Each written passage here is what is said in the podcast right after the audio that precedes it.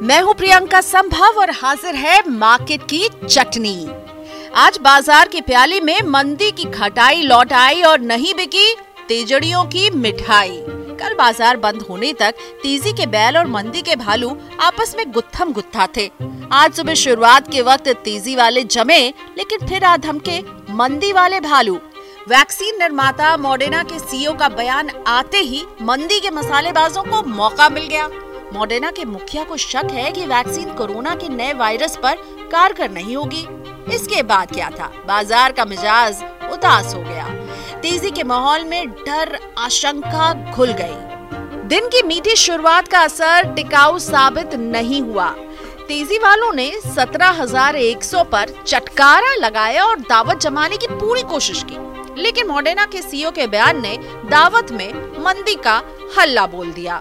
Modena के CEO की बात से अमेरिकी शेयर बाज़ार के फ्यूचर्स में भी कड़वाहट तैरने लगी थी। इस मिर्ची का असर एशियाई बाजारों तक आया।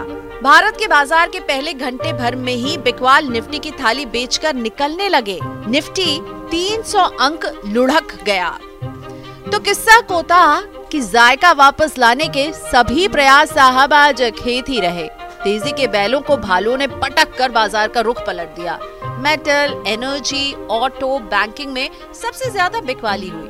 बैंक निफ्टी को तो ऐसा सदमा लगा है कि मानो बैंक चलेंगे ही नहीं। ये 1200 अंक लुढ़क गया। आज की खटास में केवल कुछ नई डिशेस का स्वाद जमा।